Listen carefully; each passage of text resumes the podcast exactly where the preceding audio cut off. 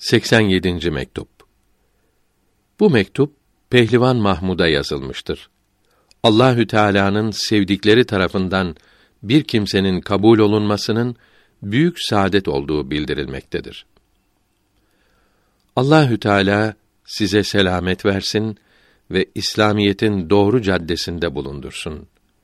Ala sahibi hesselatu ve selamü ve tahiyye. Kıymetli arkadaşlarımıza birinci müjdem, Meyan Şeyh Müzemmil'in oraya gelmesini bildirmektir. Onun sohbetinin kıymetini ve faydelerini nasıl anlatayım? Allahü Teala'nın sevdiklerinin bir kimseyi kabul etmesi ne büyük saadettir.